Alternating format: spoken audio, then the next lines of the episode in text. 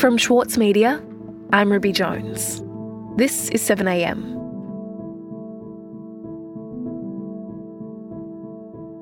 Kathleen Folbigg was once known as Australia's worst female serial killer. Now she's been freed after being pardoned. Hello, uh, this is Kathleen. I'm extremely humbled and extremely grateful for being pardoned and released from prison. A big part of the reason is new scientific evidence. But there are other issues that drove the media and the justice system's condemnation of Folbigg. Today is a victory for science and especially truth. And for the last 20 years, I have been in prison. I have forever and will always think of my children, grieve for my children, and have missed them and love them terribly. The way her psychological state, her grief, and her reliability were questioned speak to how women are treated when the charge against them is murder.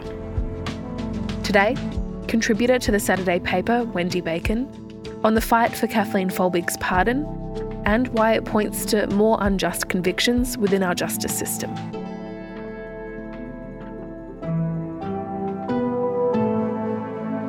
It's Wednesday, June 21.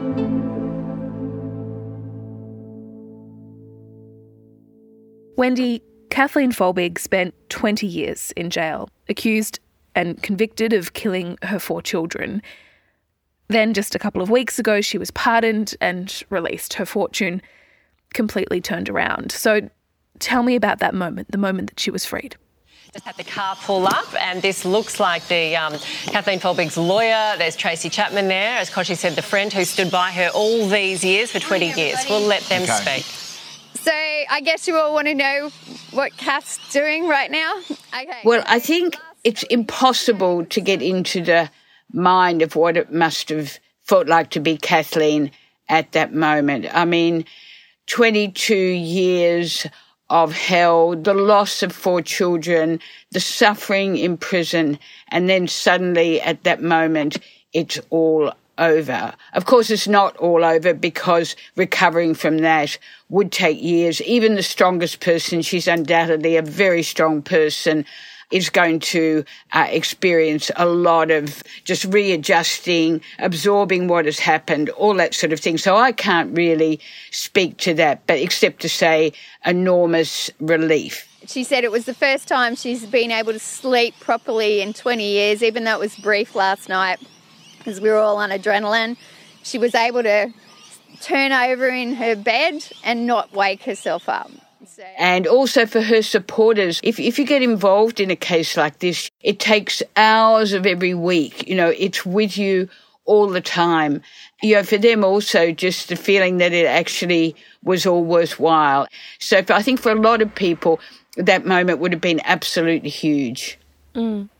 And so we now know that Kathleen Folbigg was wrongfully convicted. So let's talk about how that happened. Can you take me back to her trial in 2003 and, and the evidence that was presented that, that ultimately convinced the court that she was guilty of these killings?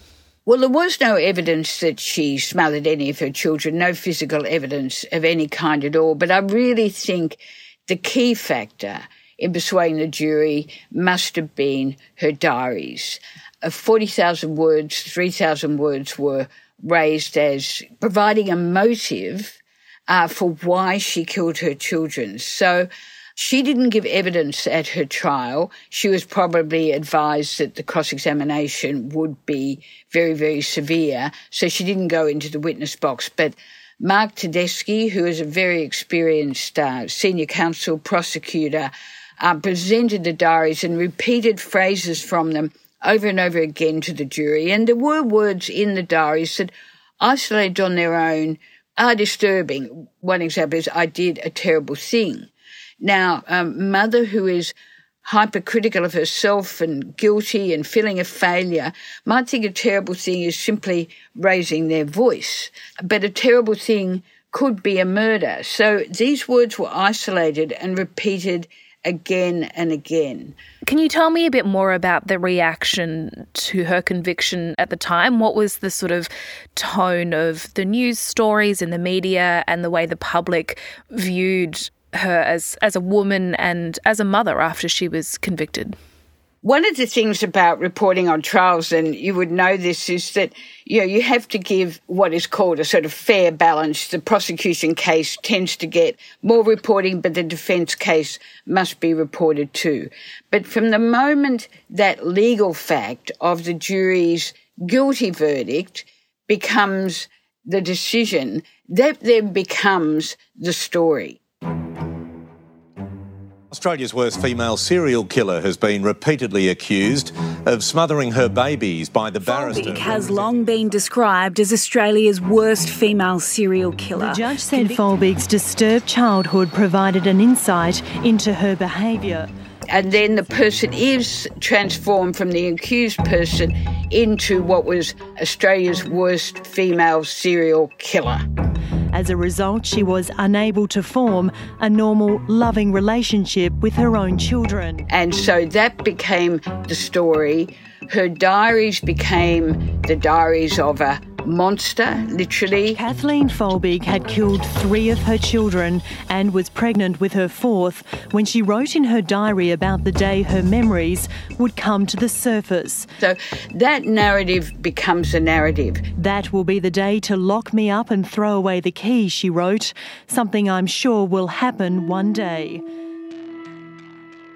And so all the various media can then sort of do their features, highlight the words in the diary. So it becomes a very powerful narrative. And this is not like just in Kathleen Folbigg's case. This has been documented in other cases. And, and in fact, women who are convicted of homicide are right outside the conventions of femininity and all that sort of thing. The coverage of women killers has been shown through research to be more savage and more condemning. So Kathleen suffered all of that. This was a typical case of that. Not worse, probably not better, but just a typical case of that sort of coverage. So I imagine, you know, those early years were very, very lonely, desperate years for Kathleen in prison, feeling very deserted, but she stuck to uh, the, her account of what had happened and survived that period. But when I say survived, um, she did get bashed, constantly abused, and because the prisoner in that situation is at risk, they have to be isolated. So she was in a prison cell for um, up to 22 hours a day on her own, with, of course, her own thoughts. So one can only just imagine what that must be like. Mm.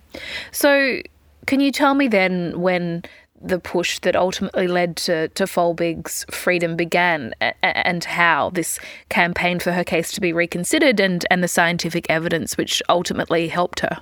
Well, of course, the, the legal team, the original legal team, was going through a series of appeals, all of which were not successful. But one key friend was an old school friend called Tracy Chapman, who was in contact with Kathleen absolutely believed her story, hearing from her one to one.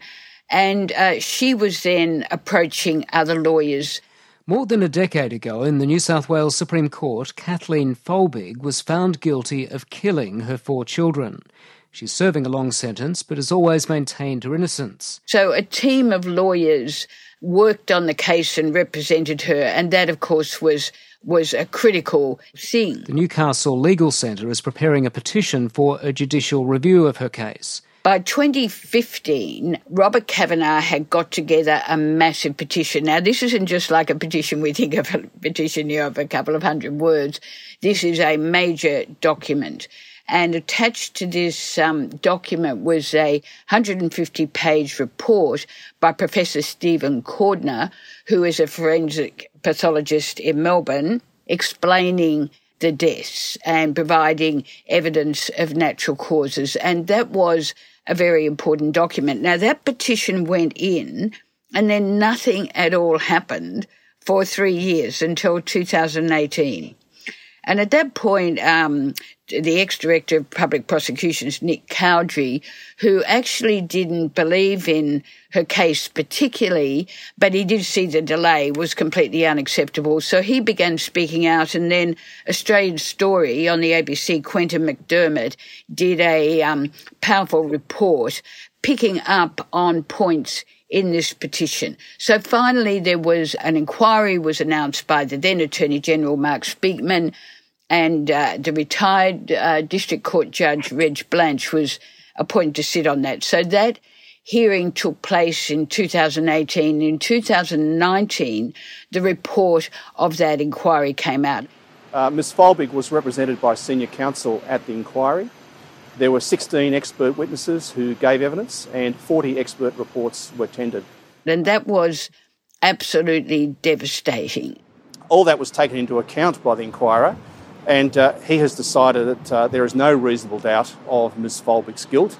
Uh, and in fact, uh, he says that uh, uh, his, con- his decision or his conviction, his determination that that's the right outcome, has been reinforced by the evidence that's been given in, in this inquiry. in particular. Because not only did he dismiss the application and confirm her guilt, but he found the case had got stronger than ever. Uh, in particular, Ms Folbigg uh, gave oral evidence at the inquiry. She didn't give evidence at her trial. Uh, and he found that uh, that evidence was basically a, a, pack of lies and a pack of obfuscation, trying to disguise the real truth that she had killed her four children. You know, I think most people would have thought that was the end of it at that point, a very low point. We'll be back after this.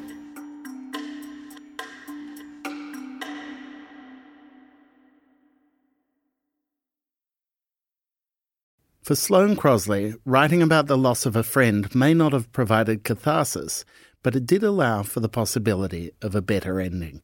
Like you have this amazing meal that's this friendship, and then you have a really, really, really, really bad dessert with shards of glass in it. And then, like, the book is like, you know, those little chunks of chocolate that come with the bill.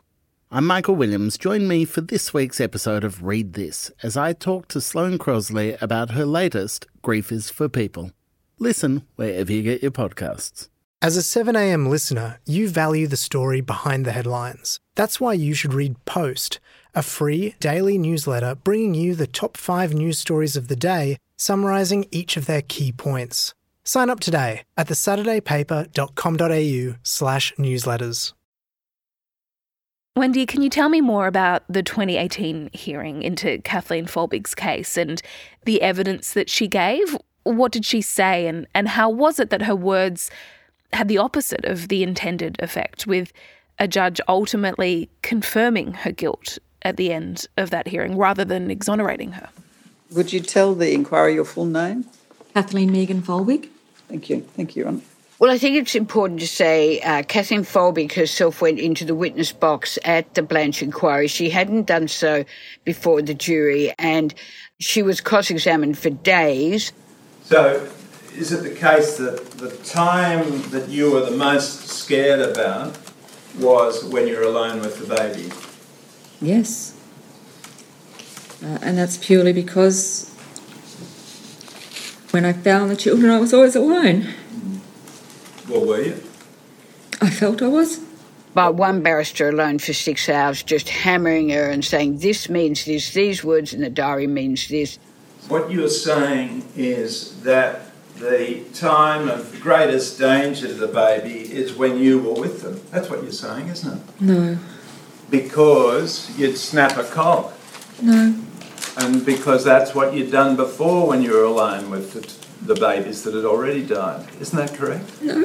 And isn't that the thought you're expressing in that diary at that point? No.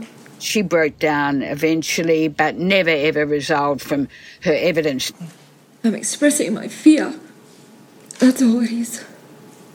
You're expressing a fear of being alone with the baby.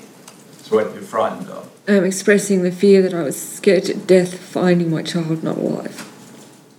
Now, her lawyers wanted to call psychiatric and psychologist expert evidence to show that there was another interpretation of the diaries, but Blanche said he didn't need that. And he also rejected, um, very significantly, some genetic evidence that linked Kathleen Folbigg with the deaths of two of her daughters. Now, all of that is very complex, of course, but Blanche rejected that. Now, that really caused a very unusual reaction amongst a lot of the scientists involved, some of whom are very serious international experts. And they really felt an injustice had been done and felt sort of that they had been dismissed, their evidence treated without proper seriousness.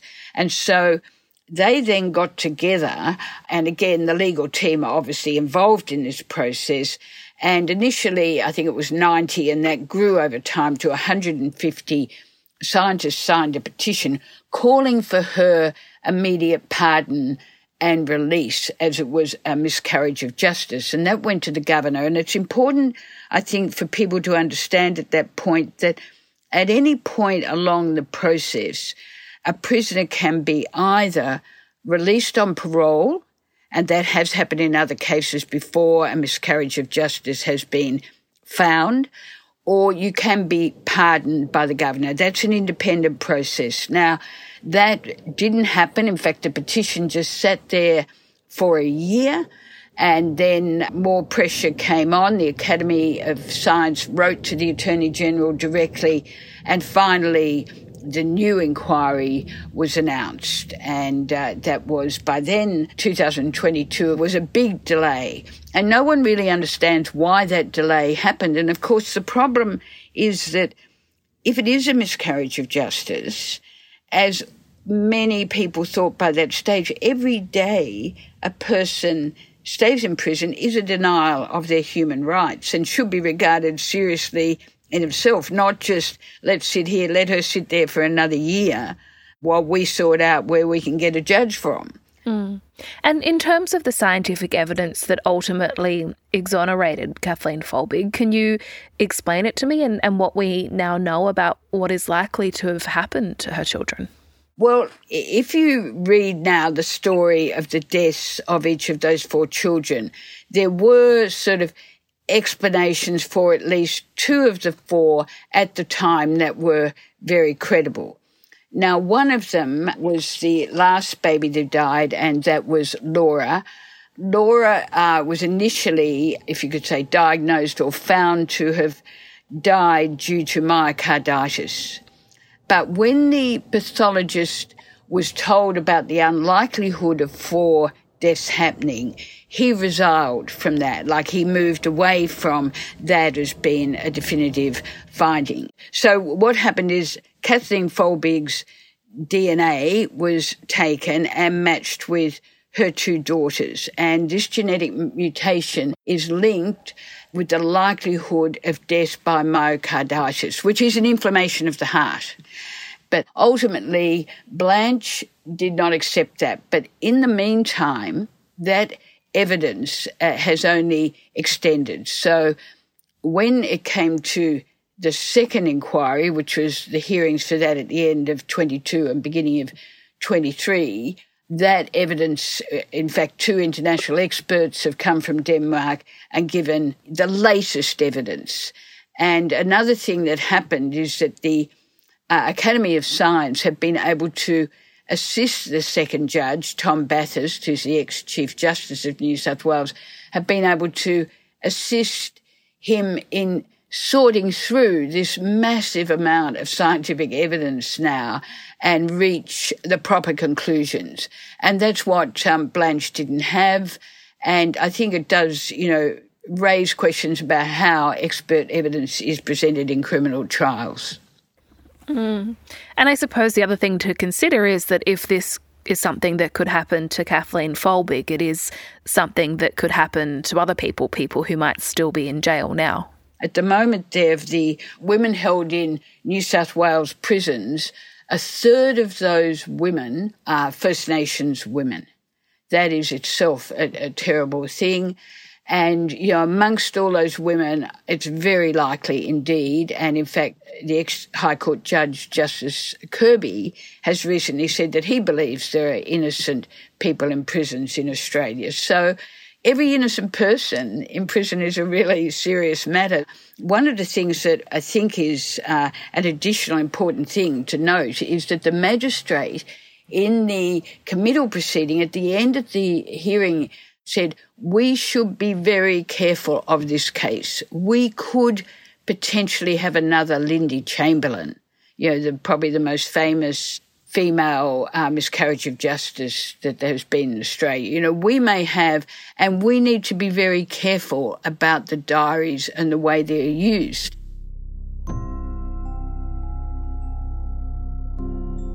Because it's not as if this is a new idea. For decades, uh, there's been feminist criminology scholarship which has shown the way that stereotypes about women are used to construct an idea of, for example, in this case, the murderous mother. So, what I found very uh, disturbing is the fact that so many judges and the director of public prosecutions didn't so just take a step back and think could these words be the words of a mother who's experienced grief and guilt? And I would like to see some review of why that um, didn't happen We'd hope to see that um, there will be some sort of a criminal law review commission. They exist in New, Ze- New, Zealand and the UK, which can get onto these cases much earlier and have a range of people just look into them to see what the likelihood of a miscarriage of justice is.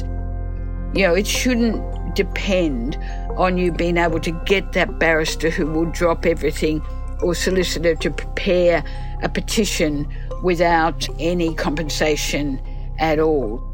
So I hope there's some reforms come out of this.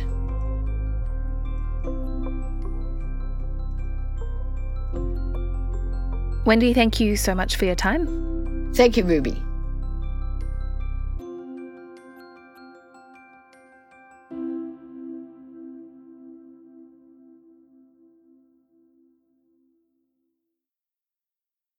Sydney Dance Company explodes on stage with Momenta. This world premiere by acclaimed choreographer Rafael Bonachela is unmissable contemporary dance. Strictly limited season from the 28th of May to the 8th of June. Book now at sydneydancecompany.com. Also in the news today, Independent Senator Lydia Thorpe has announced that she'll support the No campaign against an Indigenous voice to Parliament. Senator Thorpe had previously expressed reservations about the No Camp, saying it had begun to look more and more like, quote, a white supremacy campaign. But yesterday, Thorpe revealed negotiations with the government to implement the recommendations of the Aboriginal Deaths in Custody Royal Commission and the Bringing Them Home report had forced her to back the No campaign. And the Reserve Bank appears to have acknowledged that corporate profiteering is at least partially to blame for ongoing inflation problems. Yesterday, the RBA released minutes from its last meeting when it once again raised interest rates, and in them it's revealed that the bank is concerned about the way companies are indexing price rises, and the bank acknowledges this as a challenge to reducing inflation. I'm Ruby Jones, this is 7am, see you tomorrow.